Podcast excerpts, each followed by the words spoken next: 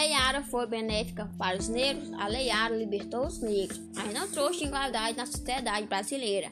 Embora os negros tenham ganhado sua liberdade, a sociedade ainda critica o fato de todos se misturarem à população social, tendo os mesmos direitos que antes só os brancos tinham.